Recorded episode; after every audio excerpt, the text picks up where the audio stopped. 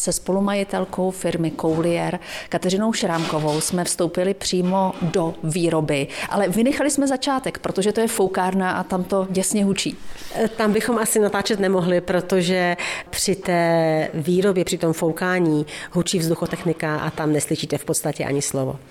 Já jsem se na začátku tak trochu zasekla uh, u toho názvu Coulier. Jak se to vlastně vyslovuje, čte? Jaká je psychologie vaší značky? No, pochází to z krásného českého slova koule, správně se říká foukané skleněné baňky, ale jsou to kouličky, takže my jsme takový ateliér s koulemi, proto koulier a když se mě lidé ptají, jak se to správně vyslovuje, tak já říkám, že na to není žádný jasný návod, že každý to může vysvětlovat po svém, ale hlavně, ať si tu značku koulier zapamatuje. A ta česká koule staví na eh, české tradici, dlouhé sklářské tradici, která byla na Horním Bradle eh, na Chrudimsku. Vy jste vlastně převzali jejich know-how, know-how těch lidí a malířek a otevřeli vaší společnost, firmu.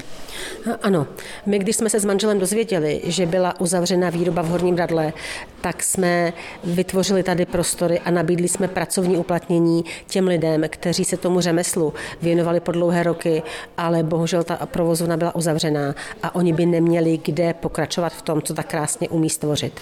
Takže vytvořili jsme tady pracovní místa pro celkem 19 zaměstnanců a je to už dneska 14 měsíců, kdy tady na Offlandě foukáme koule. Tady ten výrobní provoz má uh, několik částí, jak už jsem říkala, my jsme prošli foukárnu, následuje smáčírna, kde Nejdříve stříbřírna, tam se ozdobičky vystříbří a potom postupují do smáčírny, kde se smáčí do barev a následně sem na malírnu, kde se dekorují ručně těmi finálními dekory.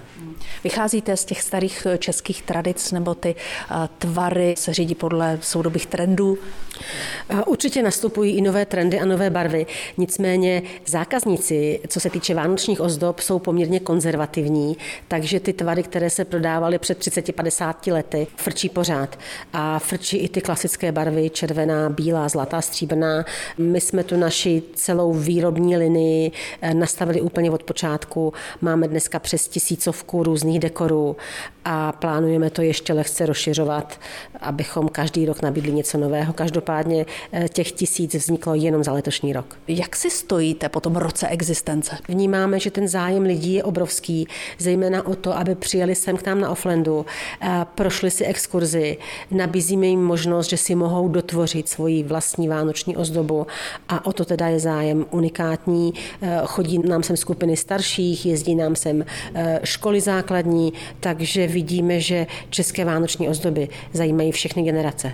Ta výroba je kontinuální, co se týče produkce ozdob. Vrcholíte v létě nebo teď naopak před Vánoci s výrobou? My jsme se ještě nezastavili.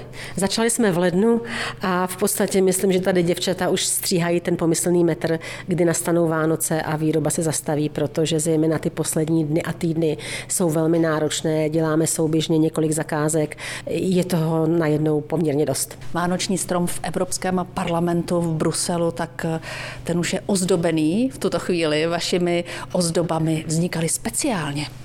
Ano, my jsme tu kolekci vytvořili speciálně pro tento projekt, protože jsme chtěli v Bruselu představit něco, co bude Českou republiku důstojně reprezentovat a zároveň, co by bylo blízké ostatním evropským národům. A protože vlastně všechny evropské země měly své secesní umělce, tak věříme, že se v té kolekci najde pomyslně každý a také věříme, že ta Česká secese je svým způsobem velmi unikátní, projevila se jak v architektuře, tak v užitém umění. Jezdí sem do České republiky za ní cizinci, takže věřím, že to je naše dobrá vizitka. Okolo nás teď pracují asi čtyři dámy. To nejsou jenom malířky, ale zároveň i designérky. Ano, protože třeba když jsme tvořili tu secesní kolekci, tak jsme začali tím, že jsme nakoupili literaturu eh, o užitém umění té doby. Děvčata si ty knížky eh, střídali, četli, prohlíželi a vlastně nasáli tu inspiraci a potom to stvárnili na ty foukané ozdoby. Sledujete třeba i světové trendy nebo se řídíte nějakou intuicí a českými tradicemi?